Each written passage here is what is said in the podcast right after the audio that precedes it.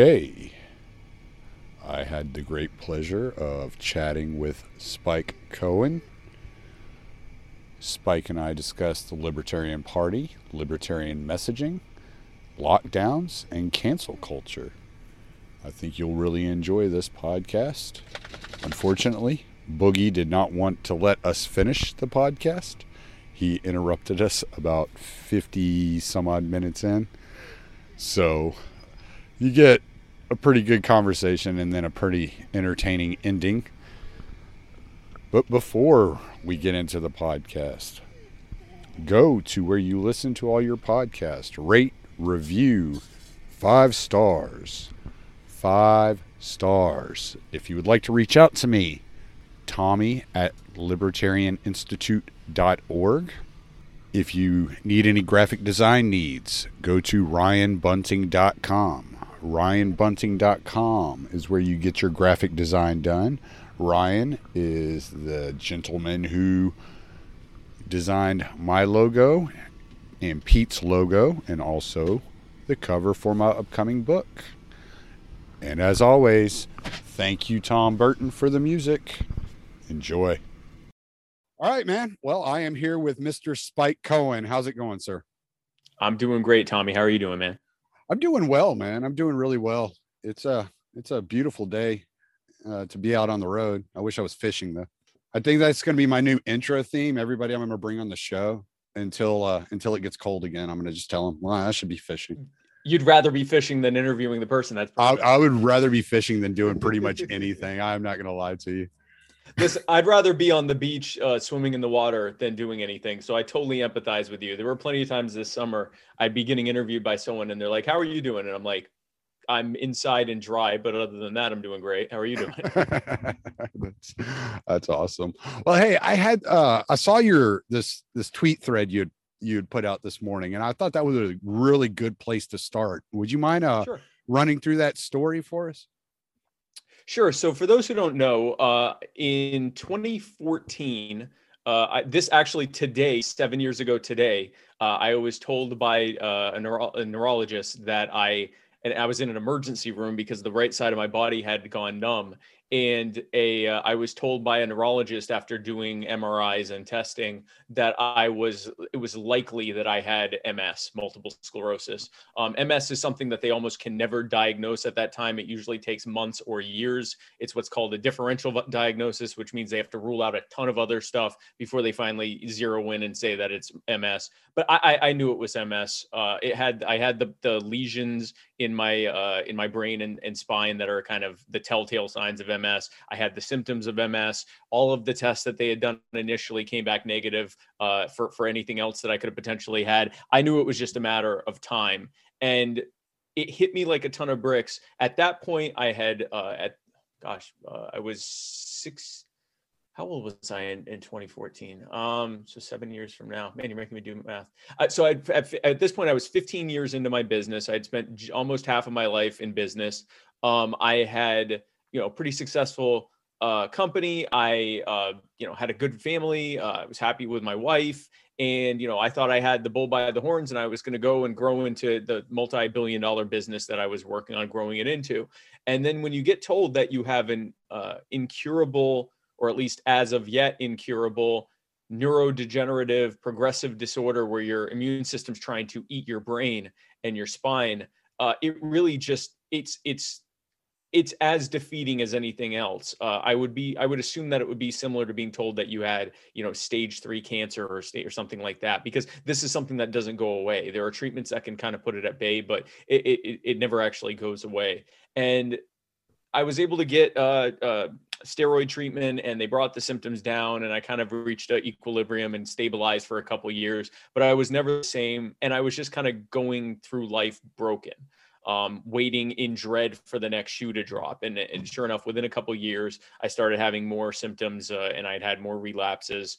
And uh, in the end of 2016, I was finally told that I did for certain have MS. That was actually a good thing because it allowed me to now seek out treatments. Uh, once you have the diagnosis, you can now get the actual treatment. And um, so they sat me down, and, and this is this is actually the part that was more life changing than the diagnosis itself, um, or at least a more positive change. I was told that the the purpose of all the different MS treatments, they're called DMTs, disease modifying therapies. It's interesting that they're called DMT. If I remember know, Rogan and it, he asked, It took me a minute to figure out you weren't talking about taking DMT. I was like, DMT, yeah. oh, I wish I could get prescribed DMT. if, if I ever go on Rogan and he says, "Have you tried DMT?" I'm like, I take DMT every single month. Anyway, so you know they're telling me the course that my the the the goal of the treatment is to slow down the progression of my MS to the point where it's not much different than just the typical aging process that we all go through. And that was supposed to make me feel better. That actually hit me like a ton of bricks because I realized in that moment, you know, we have a sense of permanence, right? We have this sense of we know we're all going to die, but we really just try our best not to think about it. So it's this sort of it's this thing that's far, far away and it's never going to happen. And in the meantime, we can just do whatever we want. And, and so we get caught up in, in real petty stuff, consumerism, petty disagreements, uh, shame about past things, stupid stuff that really doesn't matter, um, you know, inconvenient, trivial things that happen throughout the day. We get caught up in a bunch of minutia stuff that really at the end of the day doesn't matter. And I, I realized in that moment, pick a time, 100 years, 200 years, whatever from now, none of us will be here. Our wealth won't matter how uh, how much fun we had didn't matter. What agreement disagreements we had didn't matter. The only thing that will matter is how much of a positive impact we were able to make on the lives of other people around us. How much were we able to help others? Did we do so much that we were able to create a ripple effect where others were inspired to also help others? Will it be will the world be better off because we were here or will it not even matter? And that completely retooled my way of thinking about life. I in that moment I realized everything I had been working on were things that eventually would not matter to me or to anyone else uh, once I'm no longer here. And so I retired from my business and I was at a point where I didn't really have to work for money, which allowed me to, to really focus on, well, what do I want to do? What do I want my legacy to be? And I realized that I was I had been a libertarian for many years at, at that point, but I realized that I had there were two things. Number one, I hadn't really spent the time on libertarian messaging and activism that I wanted to. It was more of a casual thing to me. And number two, I realized that where my mindset on libertarianism came from was all wrong. My libertarianism was focused on things that I hated, things that I raged against, things that outraged me. I was disgusted by the wars overseas. I was outraged by, you know, the camps on the border. I was disgusted by and hateful of the, the prison industrial complex, the fact that you have poor people that are segregated into failing schools that they have no hope of getting out of and they end up in prison and all of these things filled me with hatred and i was motivated by a, a, rage you know they talk about rage against the machine. I was doing it. I was raging uh, even though i was myself in a pretty comfortable lifestyle just seeing those things happening around me filled me with rage. And i realized something. My rage wasn't helping anyone. My my outrage about it my anger my hatred of it was not helping a single person. And i realized in that moment if for no other reason than the fact that I needed to change how I processed life. My body was not going to let me rage through life. It would kill me very early on if I continued to do that. And so I realized that I had it all wrong. My libertarianism is not going to be about what I hate. I'm not going to be outraged about an out of control government because I hate the people in power and I want bad things to happen to them and I want them out. I'm a libertarian because I want that harm to end. I want to free people from cages. I want to free people from criminal records for victimless crimes. I want to free people from not being able to defend themselves because of the war on guns. I want to free people from being bombed and abused overseas because of this failed war on terrorism. I want to end the, the spying on people. I want people to be freer and happier and healthier and safer and more prosperous than they have ever been before. And I want future generations, their children, their children, and their children children to do better than we can even imagine right now. And so it really just retooled everything. And, and the purpose for that post was kind of threefold. Number one, I wanted people to know that, you know, whatever's happening right now that seems insurmountable, everything passes eventually. This too will pass, and things do eventually get better. There may be some new thing to have to deal with, and I, I certainly can't guarantee that there won't be more challenges and fun stuff down the road. But whatever you're going through right now will pass. The next thing I want to tell you is that our activism and our uh, our legacy has to come from a place of making a positive impact on those around us because that's something that is immortal. That is something that will survive long after we are gone, long after we're no longer here. The people that we were helped will help other people who will help other people and create a, hopefully a culture of helping others. And then the last thing that I, that I, I want to say in, in in all of this is that the terrible things that happen could very well end up putting you on a path that you that you know is far better than anything you could have imagined before. That's certainly what happened to me. If someone had told that broken man in 2014 that you know one day a few years later he'd be traveling around the country and doing interviews every day and spreading the message of liberty i would have i, I would have thought it was some kind of cynical joke and and here i am. And right. um, so that that's my that's that's the message behind what i posted and it's it's really the message that i give every day or try to give every day no, and uh, when I read that, and and the reason I wanted you to go through that because I think I think liberty, the the message of of liberty, is um is is very important, and and the way that we that we reach people, and I read it and I was like, this is what I liked about him. Like I, I knew like when I saw you as, as vice presidential candidate, I was like, oh, I really like that guy. I was telling I was telling friends of mine that that like uh, that were fans of yours like i really like him. I'd never heard of you before but i was like i really like this guy. I, I can't place like what's different about him but i really like him you know? And the, you have this like charisma about you you have this this spirit about you but there's this hopefulness that you that you give off which is really nice. It's really appealing you know and people are drawn to that you know?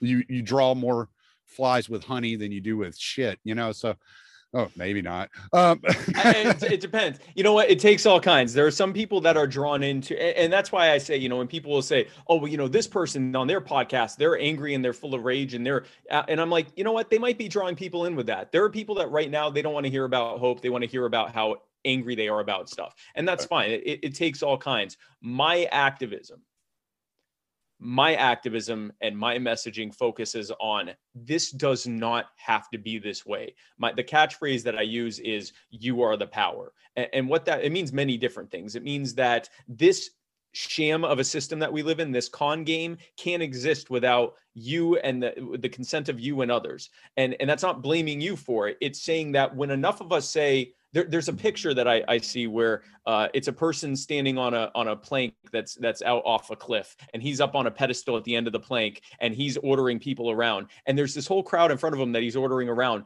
and they're standing on the plank that holds him up. So the mm-hmm. minute they walk away, he's going to fall off into the cliff. And you notice there are some people on the edges that are looking at the plank and they just start walking away like, wait a second, we don't have to do this. And so that's that's part of the message is that, you know, we have the power to fix these things working together. We have the power to topple all of these people and to kick them out of office and to dismantle the power structures they built and put the power and the freedom and the money back in the hands of the people where it always damn well belonged. But the right. other part of saying you are the power is that you are more powerful than anyone will probably let you know. There are things, incredible things that you are able to do. And all it takes is giving up on the things that we are told that matter, the things that we focus so much of our life on, waste probably 80, 90%. Even now, I still get caught up in dumb stuff. And I have to take steps back and uh, and and say, wait a second, none of this matters. It's not going to matter matter three days from now, much less, you know, three years from now or three decades from now. And when you do that, when you free yourself of the things that truly don't matter and focus on what does matter and focus on what actually is important, being kind to others, helping others, telling others that they don't have to live this way, spreading a message of freedom in a cheerful way, we can do incredible things. Right. And you know, I eh, I really appreciate and, and like I said, it's really appealing the way that you that you approach that. And I do try to stay on the more positive side. But I do rage against the machine quite a bit. Oh yeah. You know, I mean, um, you know, when I, I remember the coups in Venezuela when they were trying to overthrow the Maduro government in Venezuela. Right. And I came out with a podcast and I was raging against libertarians that were cheering them on because socialism. Right, right, and I was just like, this is ridiculous, man. It doesn't matter what the government over there is. What our government is doing is wrong. And you can and it really angered me to see libertarians saying, "Oh, well, it's okay because socialism," and just kind of giving it a pass. And I was I was really angry about that, and I did. I went off for probably 45 minutes. I was cussing and ranting and raving. I was just like, "This yeah, is yeah. insanity. You we we don't need that, you know." And but at the same time, I look at your message and I look at the libertarian infighting, and that's been something that's really like pushed me away from the libertarian party. Like i Yeah. i i involved myself in the libertarian party for the first time three years ago.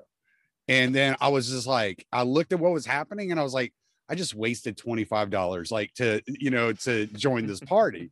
And then i got the i got the renewal a year later and i was like all right well i'm gonna renew and i was like I, you know, six months later i wasted another $25 Yeah, like yeah, what the hell yeah. and it and it, and it and this happened again last year. I felt the same way, and so now I'm this year. I'm like, I don't even know if I want part of this. I don't even know if it's worth it. You know, I'll just keep podcasting, trying to spread the message of liberty, having good conversations, trying to attract people in that way. You know, because I don't do this for popularity or fame or whatever. I do this because I'm trying to draw as much attention to this message so that my kids who are are just entering adulthood right now, I have a granddaughter that's a year old, they experience some sort of liberty in their lifetime because I'm pretty sure I'm not going to see it. Exactly. And here's the thing I want to say, Tommy, and I say this as a lifetime member of the Libertarian Party, someone who every weekend, ne- next weekend, I'll be in uh, Oklahoma, or, or what, tomorrow I'll be in Oklahoma City. Last weekend, I was in Huntsville, Alabama for their convention. The week before, I was in Atlanta. Pretty much every weekend, I'm going to be at some Libertarian Party event, uh, of a state level party event, or even national party event, pretty much between now and the end of the year, uh, with hopefully a couple breaks in there, actually. I'd like to go somewhere else. But, you know, as someone who is very hyper involved, in the Libertarian Party and trying to right that ship. I need people to know that the Libertarian Party is not the exclu- does, libertarianism is not the exclusive property of the Libertarian Party. The the liberty movement, the Libertarian Party is one part of the liberty movement. And if someone is there and they feel as though you know they're and i'm not discouraging people from joining or from renewing or anything else. I hope you stick around because i i, I need everyone's help that i can get to help turn this ship and, and and get some incredible things done. But if you feel as though your time and, and effort and money that in the party is being wasted and if you see another more viable alternative uh, in in terms of libertarian activism or direct action or mutual aid or or you know podcasting or you know uh, uh, libertarian meetups or you know pushing for you know certain legislation in your area or whatever then do that. Like you know th- this at no point should someone feel shamed guilted or obligated to be a part of the libertarian party because it's got the word libertarian next to it. If you feel that this is a viable vehicle uh, to put your time money and resources into and efforts into to help push the message of liberty then you know come aboard and we, we can't we can't wait to work with you. But it is not you know this is not the be all end all of liberty. The libertarianism existed long before the Libertarian Party. And hopefully, when we accomplish our goals and set people free and don't need a Libertarian Party, libertarianism will continue to exist and flourish long after it. Right. Yeah. And you, that, that's, that would be great. You know, that would be great. And I look at what's going on with like, um, like Dave Smith and, and Reed Coverdale and these guys and the libertarian unity message. And I'm like, okay, like I see what you're doing, but Yeah. then you, then you, but then you still get the same old cancer popping up. You know, it's like, well, I was like, when, are, when is this cancer like going to just like disintegrate? You know, when, when will the tumor that that is these people that want to throw around the name calling and the and and the wokeness or whatever they're doing i can't even like figure out what they're doing what their goals are other than to be part of some big club so it's like we want to be the most elite people in this tiny little club. And it's like We want to why be the biggest fish in this increasingly deteriorating pond that in we're the in. the Let- goldfish bowl. in the goldfish bowl. And the thing is so let me just throw some number at well first i'm going to say this. There are some people in the libertarian party and it's it's individual people. This is not that there's an entire group of people uh, but there are some within the party and even a couple within you know what i would call leadership or prominence within the party that would rather the party be smaller if it meant that the kind of people they disagree with left. Now, let me put in perspective how terrible that is, Tommy. In order to, and this is some very rough back of the book math. So, you know, I don't expect me to pull out charts and graphs. This is just some rough numbers.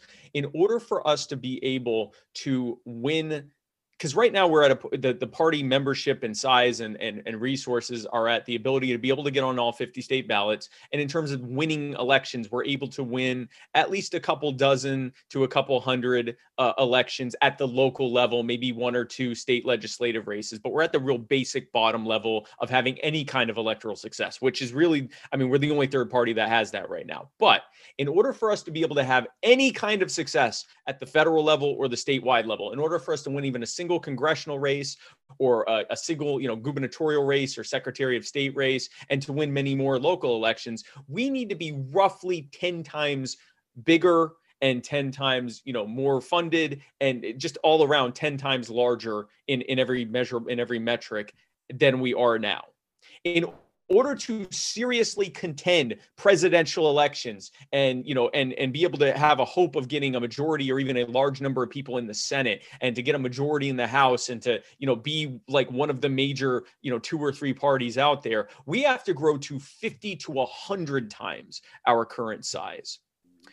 The fact that there are people who are in positions of leadership within the party. And I'm not even going to name names because it's not a name thing. It's this is right. a mindset, not individuals. This right. is this is not about a specific person. And when we get rid of that person, it'll all be gone. This is a mindset. There are those with the mindset that it would be better for us to be even smaller even less able to do what the purpose of the Libertarian Party is, which is to contest and win elections. That's the purpose of a political party. And they would rather us be even less able to do that and even less involved in the national conversation if it meant that people that they disagree with aren't a part of the party. And when you consider the fact that if you take the people on the outside fringes of the party, and more than likely, if you just gave them a series of yes or no answers on different policies, they would probably agree like 85% of the time, if not more. Now, that 15% is still important, and it's still important to have that discussion and debate. But the fact that you would allow 15% or 10% or whatever it is to refuse to work with people, and this is happening on, on all sides here, refusing to work with people or wanting to push out people when we desperately need to be bringing in many, many more people, getting people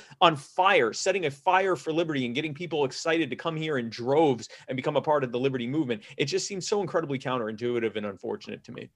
Yeah, it, it, absolutely, especially after the last week, last year of lockdowns and all that. And and yes. you and you look at these people and they're they're worried about you know just some of the most obscure stuff. And you're looking at it, you're like, what are you even talking about? You have a totalitarian government that's locking people in their homes. They're perfectly happy with 12 year olds committing suicide. You know, like they, they're not doing, and you're focused completely on the wrong thing like how are you how do you expect for people like me the working class guy that's looking at what's happening to my friends and my family you know ar- around the around the country and and i'm like how do you expect me to relate to you like what what are you saying? What message are you delivering other than saying oh you're not pure enough okay like i'm sorry i may not be pure enough but i'm fighting a battle against this totalitarian state and and telling people they don't have to put up with getting locked in their homes. Basically right. you know locked in solitary confinement for a year you know?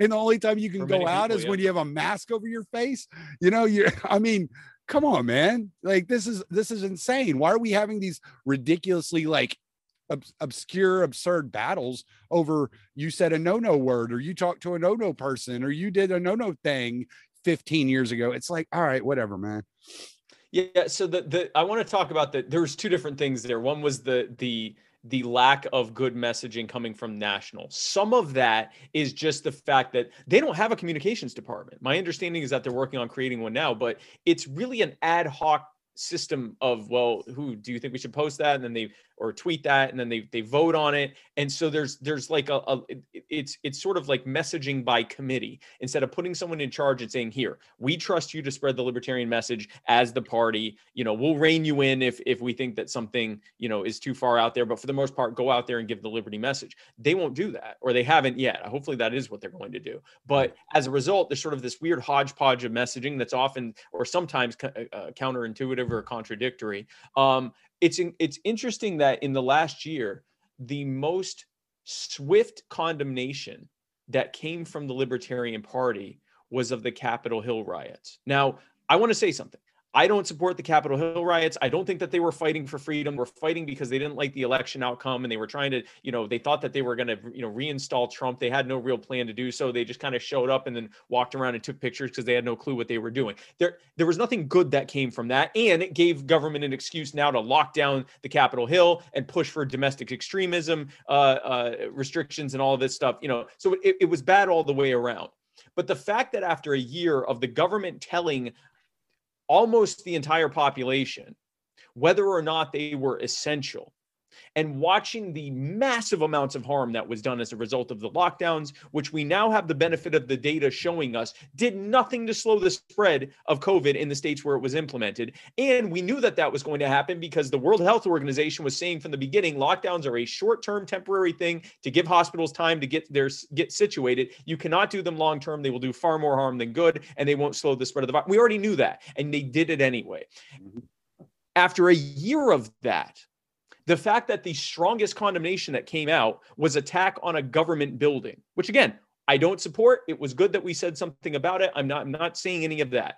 But the fact that that was the strongest thing, the fact that there was an almost total absence of absence of any real messaging speaking out against these ridiculous lockdowns, which is one of the greatest uh, uh, at large impeach uh, uh infringements on the lives of everyday Americans uh, that we've seen certainly in our times uh, just because of how widespread it was. I mean, there's certainly times when individuals and groups have been harmed greater than than these lockdowns did, but never where was the whole country like this. Not in our times, anyway. Right. And the fact that there was almost nothing that came out of that, it just shows a problem with messaging. I want to talk now about the cancel culture thing. Mm-hmm. I think that it is I think it's good when people hold people accountable for bad actions in the now or things that they haven't atoned for or whatever else, and not canceling and ruining them or whatever. But I think it's good, like when we say why sh- you know a government shouldn't uh, shouldn't uh, stop people from discriminating but how, how do we deal with that? Well, we deal with that by saying, hey, these people are racist or bigots and we don't want to do business with them.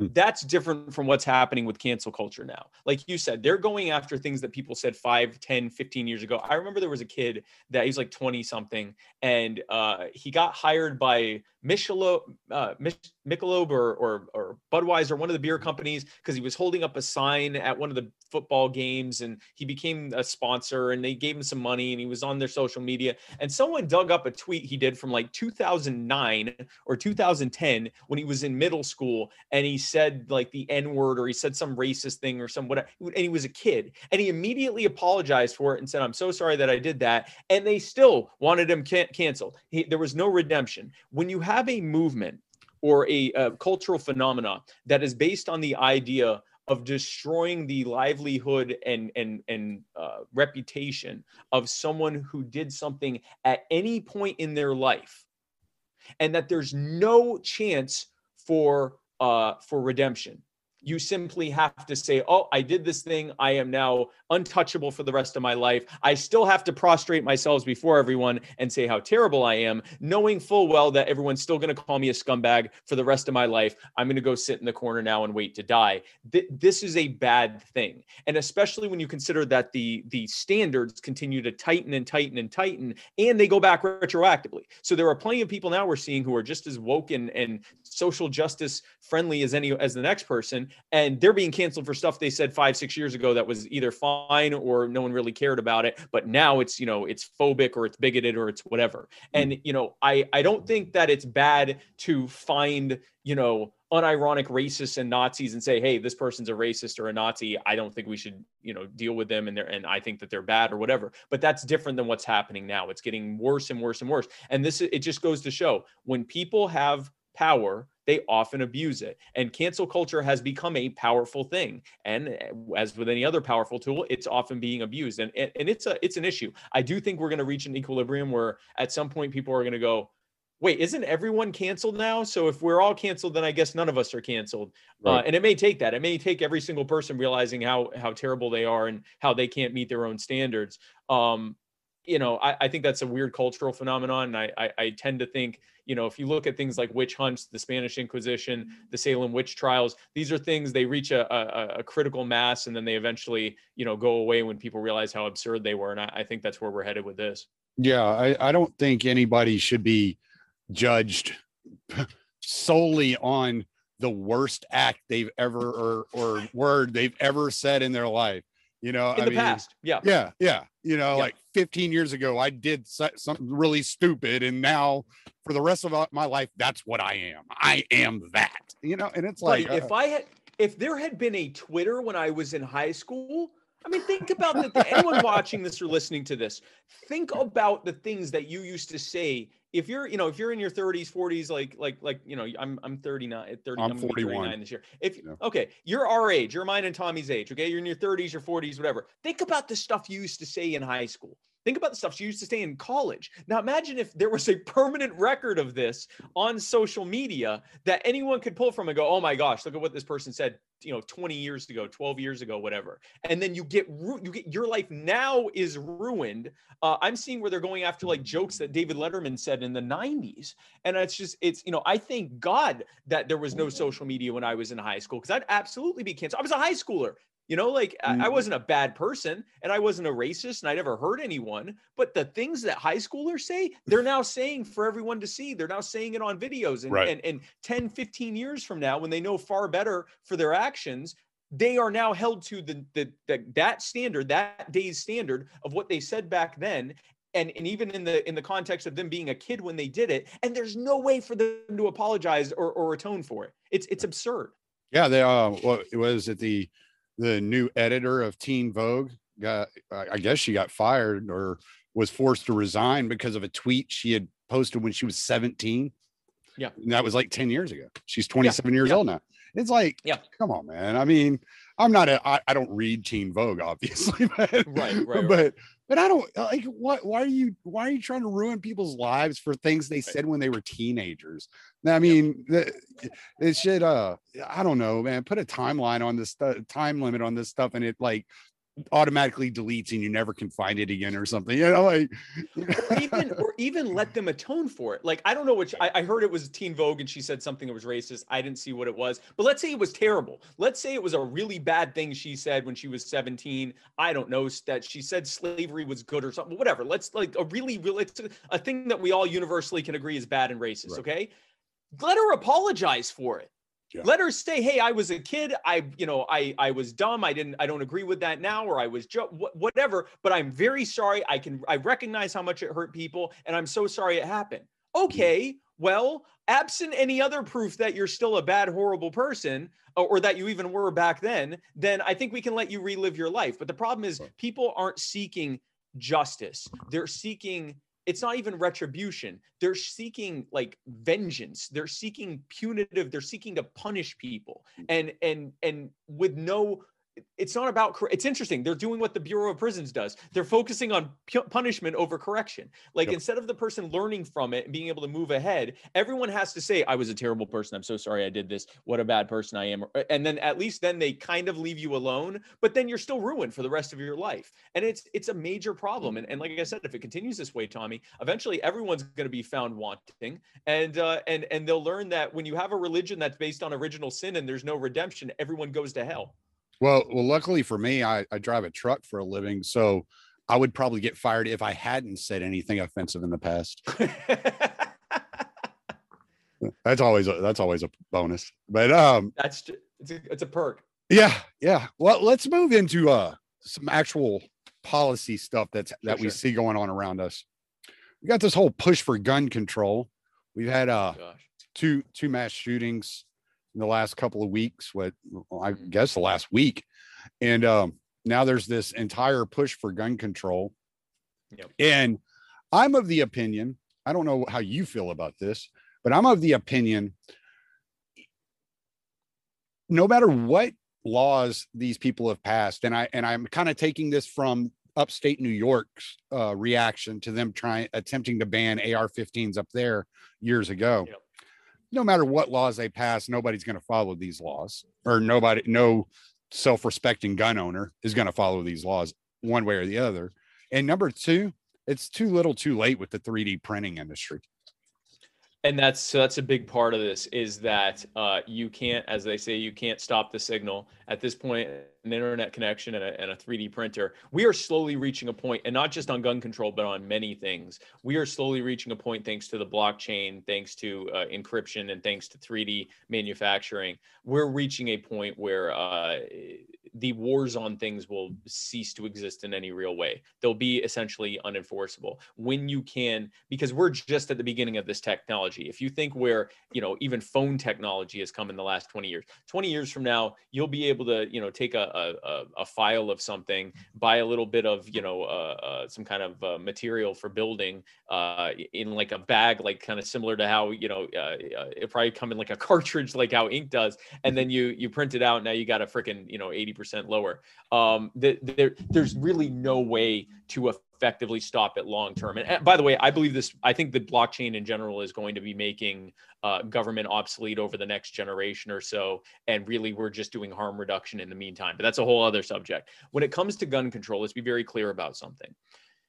The only people that are going to obey gun control orders are the absolute last people who you have to worry about ever hurting anyone with a gun. Not only are they law abiding, but they're also on the more meek or or compliant side, or they just have so much to lose that even if they aren't meek themselves, they just don't want to risk it for their families and their livelihood. These are the last people that are going to hurt anyone. These are not the people that are going to carry out mass shootings. These are not the people that are going to hurt other people. There are hundreds of millions of guns in this country. It is impossible, even if we wanted to, it isn't, which we don't, but even if we wanted to, it is impossible to put the genie back in the bottle at this point. Pandora's box is wide open and ripped to shreds. There are guns everywhere. And if you restrict the ability of law, law abiding and, and compliant people from being able to defend themselves, all you're doing is creating more fish in a barrel zones. You're creating more areas where mass shootings can happen let's i here is a comprehensive list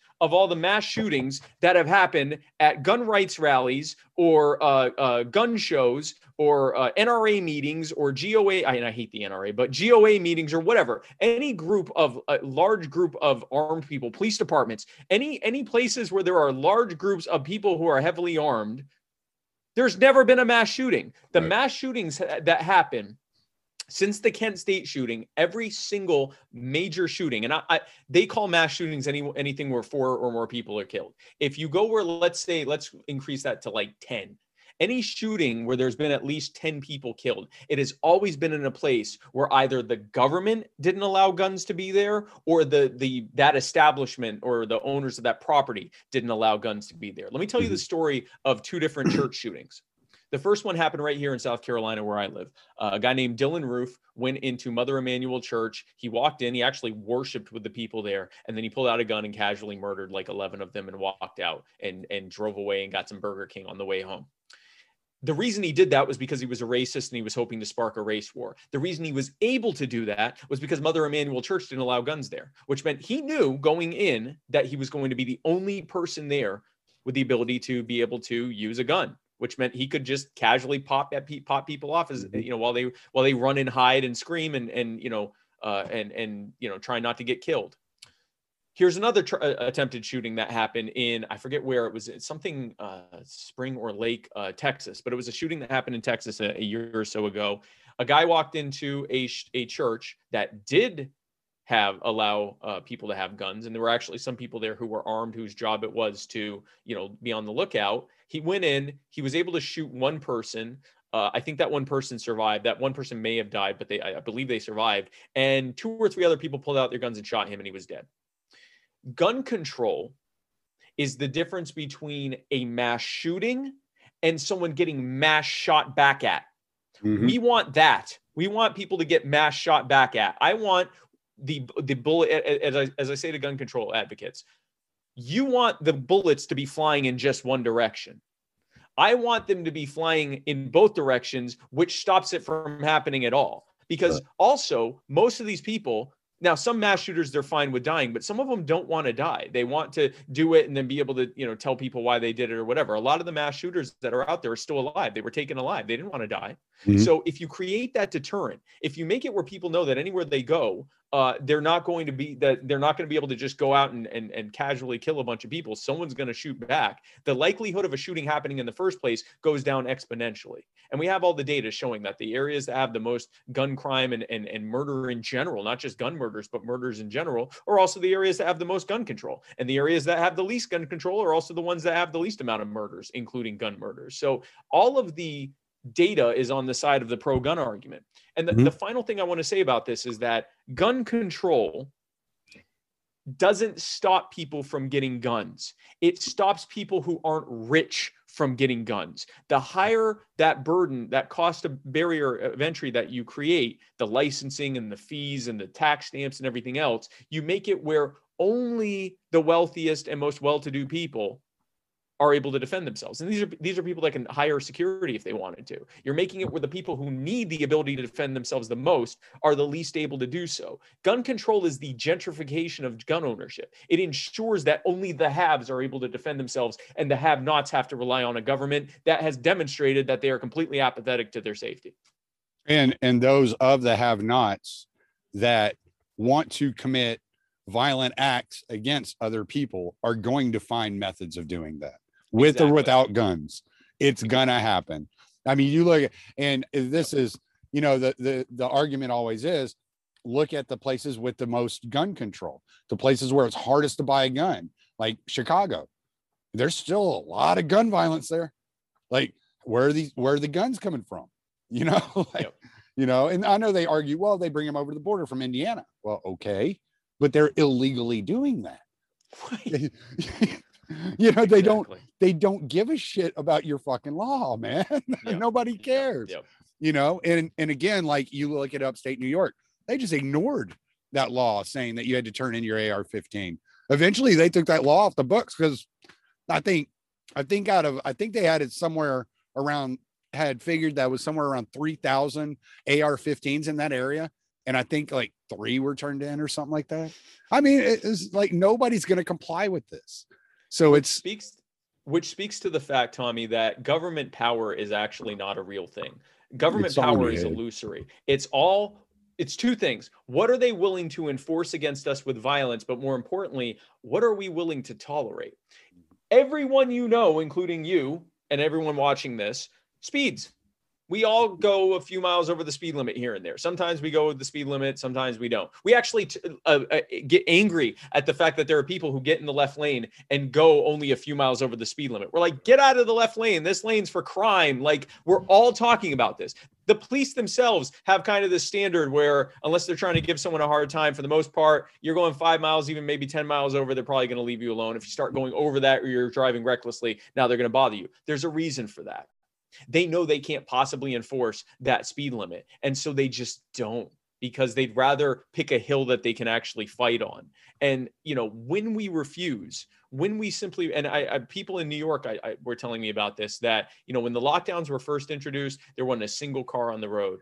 And then over time, you saw more and more people that were getting out. Now, some of that was people that weren't scared anymore of the virus and were realizing they could still do things that they were allowed to. But a lot of it was people doing stuff they weren't necessarily allowed to. Right. And if even five or 10% of the population refuses to obey a rule, it becomes uh, functionally impossible for them to enforce it. I, I want to say one more thing about the whole gun safety thing, because it's one thing for us to argue about the right to own guns, because it very clearly we have a right to own guns. The purpose of gun ownership is not hunting, it's not even safety, it is keep maintaining a power power balance between the haves and the have-nots, between the people in positions of power and the rest of us. It is about making sure that politicians remember that they are warm bodies uh, that can catch lead like anyone else. Not threatening them with it, not you know any anything else, but a, a government that fears its people is a lot more humble and a lot less infringing and a lot less uh, uh, uh, abusive to the people. Mhm. What, but to a lot of people, their concern is safety. Well, if you if you have these guns, there's going to be more murder. Well, we know that there's two main uh, I guess, superpowers that are similar in demographics, population distribution, seasonality, and so forth. And that's the United States and the entire EU, not just cherry picked countries in Scandinavia or, or, or, or Western Europe, but the entirety of the EU. The murder rate in the EU is something like, uh, I think, 3.8 per 100,000 uh, and the murder rate in the U.S. is something like 4.1 per hundred thousand. It's it's negligible difference. They're basically the same. We have the same murder rate. Now the difference is their murders are done primarily very few gun murders. They just have more other types of murders to offset it. Here we have more gun murders, even though the majority of more uh, majority of murders happen not with a gun or not with a rifle there's still more gun murders because that's a tool that's more readily available here. But it doesn't reduce the amount of murder by any real way. If someone wants to commit murder, if someone has reached a point where they say, I want this person's life to end, and I don't even care if I get in trouble or go to jail or whatever else, I this person has to die. They don't care if they have a gun or not. The gun might make it easier, but it doesn't make it less likely to happen. And we see that. If, that were the case, then the overall murder rate in the EU would be much lower. And no, you can't cherry pick some, you know, highly affluent country like Monaco or, you know, or or, or pick Japan, uh, which in general has a much lower crime rate because of their culture of politeness. You can't cherry pick these countries because I can just as easily turn around and cherry pick a country like Venezuela or uh, or, or Tunisia or Egypt or something like that. Right. So if, if you want to take comparable countries that or comparable major population centers, the EU and the US murder rates are almost compare are almost identical. Yeah. Yeah, no, and you know, um it it's it, it I think that people fail to look at the the the fact that there's something truly wrong with the culture whenever yes. whenever this is when the, this there was a time not so long ago that kids used to go to a gun class in public school. In school, yeah. When I was in high school, people still drove around in pickup trucks with gun racks in their windows. You know, so it's like, no, th- this isn't about the guns, man. like, there's something else happening here. And, you know, when you have a country that is engaged in perpetual war, you have the the perpetual inflation of the dollar and and and the american dream completely depleting year by year by year by year you're coming up on the first generation of children who are are likely to not do as well as their parents in yep. the history of the United States. There's an issue with what's going on, and it's not because of the guns, it's because of the way the government handles its policy decisions and Mm. and the environment that its its fiscal and war policy has created for all of us. You know, they talk about suicide rates in the US. Well, quit sending soldiers over over to die. You know, yep. quit quit making them see all these horrible stuff overseas for what? To to line the pockets of some politicians and some multinational corporations. Like, let's yep. stop that. Let's stop inflating the dollar to the to the point where companies are forced to move overseas to other countries because they can't afford to pay the labor yep. here and yep. quit jacking up the uh, the minimum wage laws let's stop doing that let's quit creating the atmosphere for depression if you want to stop suicide yep. you know and and well, that's what that's what bothers me is nobody wants to talk about the root of all these issues. They just want to talk about oh well there's gun crime. Okay yeah where did it come from? How did, did it appear? yeah. You know, yeah.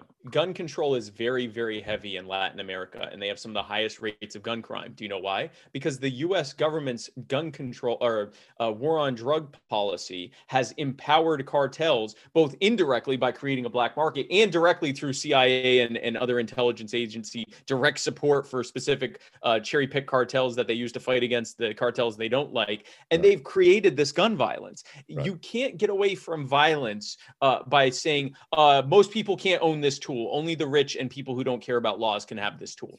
That doesn't change anything. It actually makes it worse.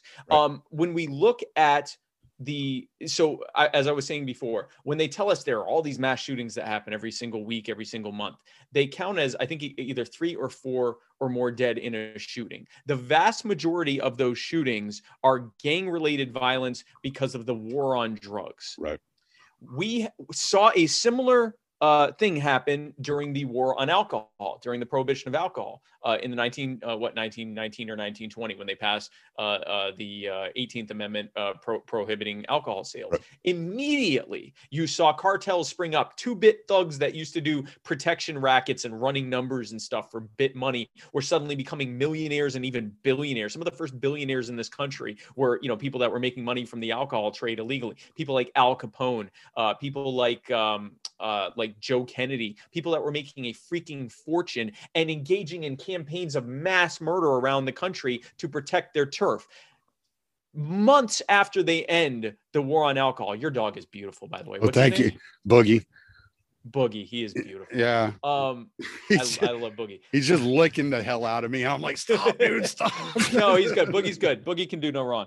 But when we ended the war on alcohol, when we ended prohibition, within a matter of months, those gangs fell apart. They started fighting each other because they didn't have any money anymore. They had to the, the ones, the few ones that were able to stay around had to find the new drug trades like heroin and cocaine, or they had to get into gambling. And many of them had to go legit and just stop doing it. Joe Kennedy ended up have, getting into politics, and his and his kids ended up, you know, the, the Kennedy dynasty when we end the war on drugs, we end almost all of this crime because now instead of, you know, street gangs fighting on the street for turf, now it's something that can be bought on Amazon or right. bought in a store. And and no, I don't want people buying heroin, but they're going to buy heroin. And frankly, a lot of them wouldn't be buying heroin if they could use cannabis as a, as a, a pain relief alternative. But they can't, so they get addicted to opioids, which are illegal. And then when they get their their FDA limit on how many opioids they can have, they turn to either buying opioids from someone else or the much cheaper option, which is uh, black tar heroin, street drugs. Mm-hmm. This the war on drugs has created this problem, including the ninety plus percent of the gun violence problem. Right. No, absolutely. You're absolutely correct about that.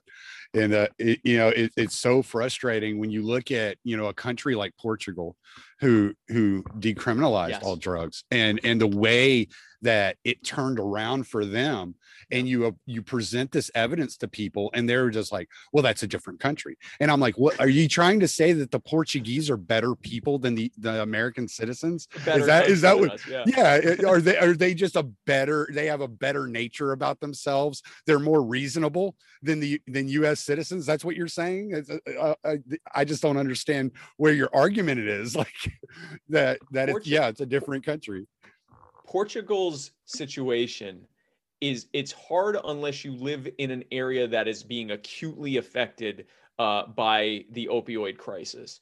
The whole country was like that. Their overdose rates, I forget the exact numbers, but they were through the roof. We've never seen anything comparable here to what Portugal was suffering from. Their crime, they used to be a very safe uh, and docile country, and they were becoming increasingly crime ridden. And they were using these very strong anti drug policies to try to crack down, and it was just making it worse and worse and worse. It was, you know, as they would crack down more, the black market was strengthened, the, the crime got worse, the addictions got worse, the overdoses got worse, everything got worse. And then right. eventually, it was so bad that it actually forced them to take a step back and go, wow, maybe we're doing this the exact opposite way that we should. Maybe right. we should be listening to these, you know, drug uh, decriminalization a- advocates. And so they did. And there has been a complete, like you said, it's a complete turnaround. They mm-hmm. now have some of the lowest rates of overdose and addiction in Europe. They now have some of the lowest rates of crime in Europe. And it was because instead of treating addicts like criminals, they treated addicts like people who needed help. They treated them like patients. Now,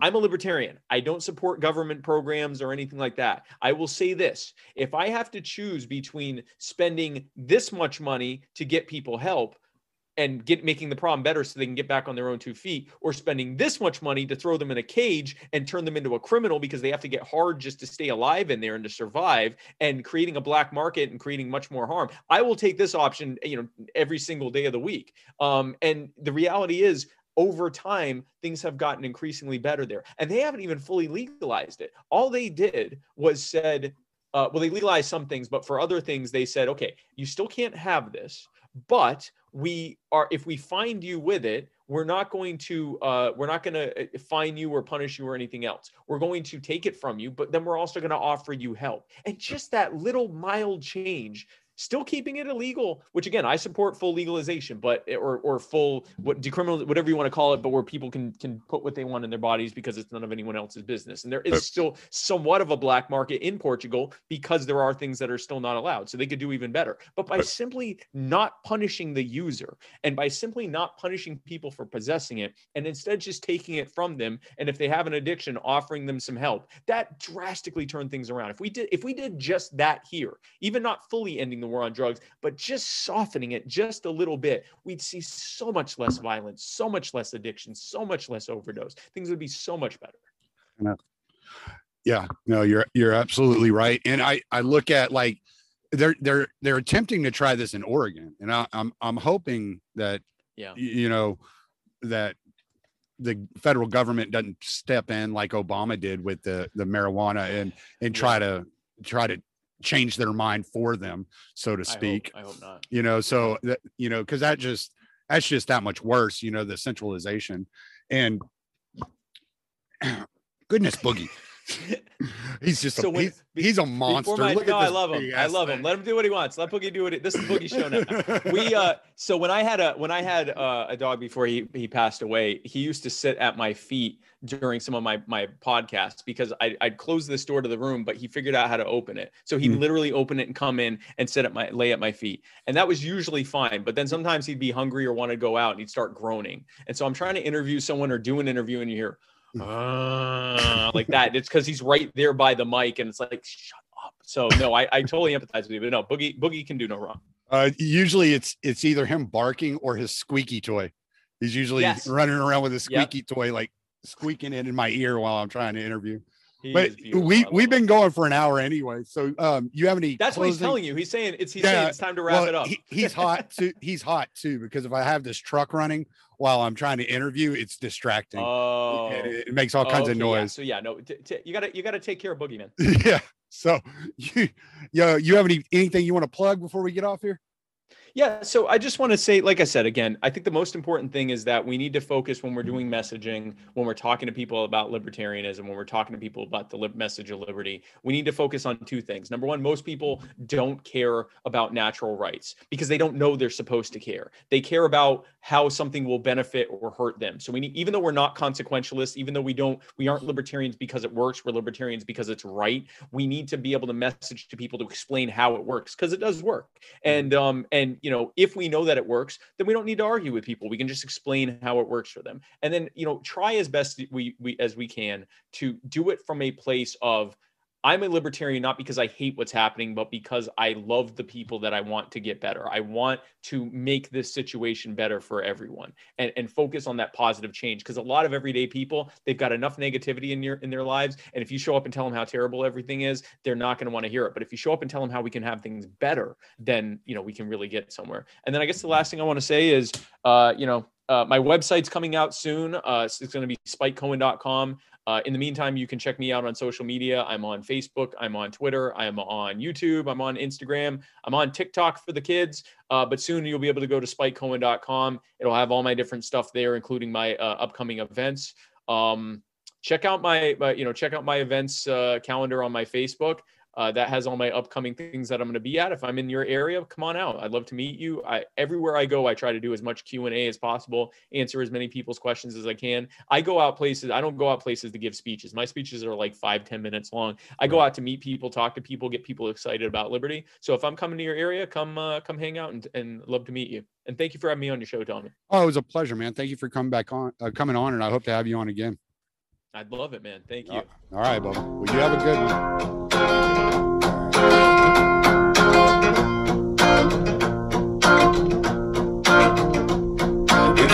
play this game of pick and choose, well, it's a game that was made for you to lose. It doesn't really matter how many times, it's the same old worn out stories, same old lines. They're all pointing dirty fingers in hypocrisy, bragging on their feats of mediocrity again.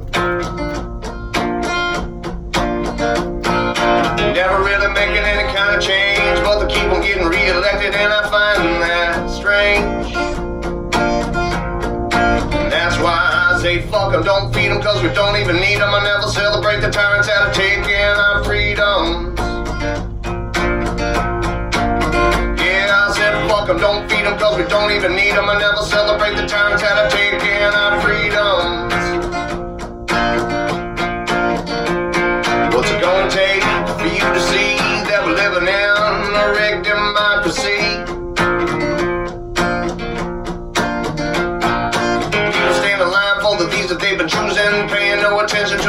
They keep on losing. But they all gather in the rallies and they chant their names on goddamn well that it's all gonna be the same. Just four more years of war and taxes, four more years of them grinding down their axes. And that's why I say fuck them, don't feed them, cause we don't even need them. I never celebrate the tyrants that have taken our freedoms. Don't feed them, cause we don't even need them. I never celebrate the tyrants that taken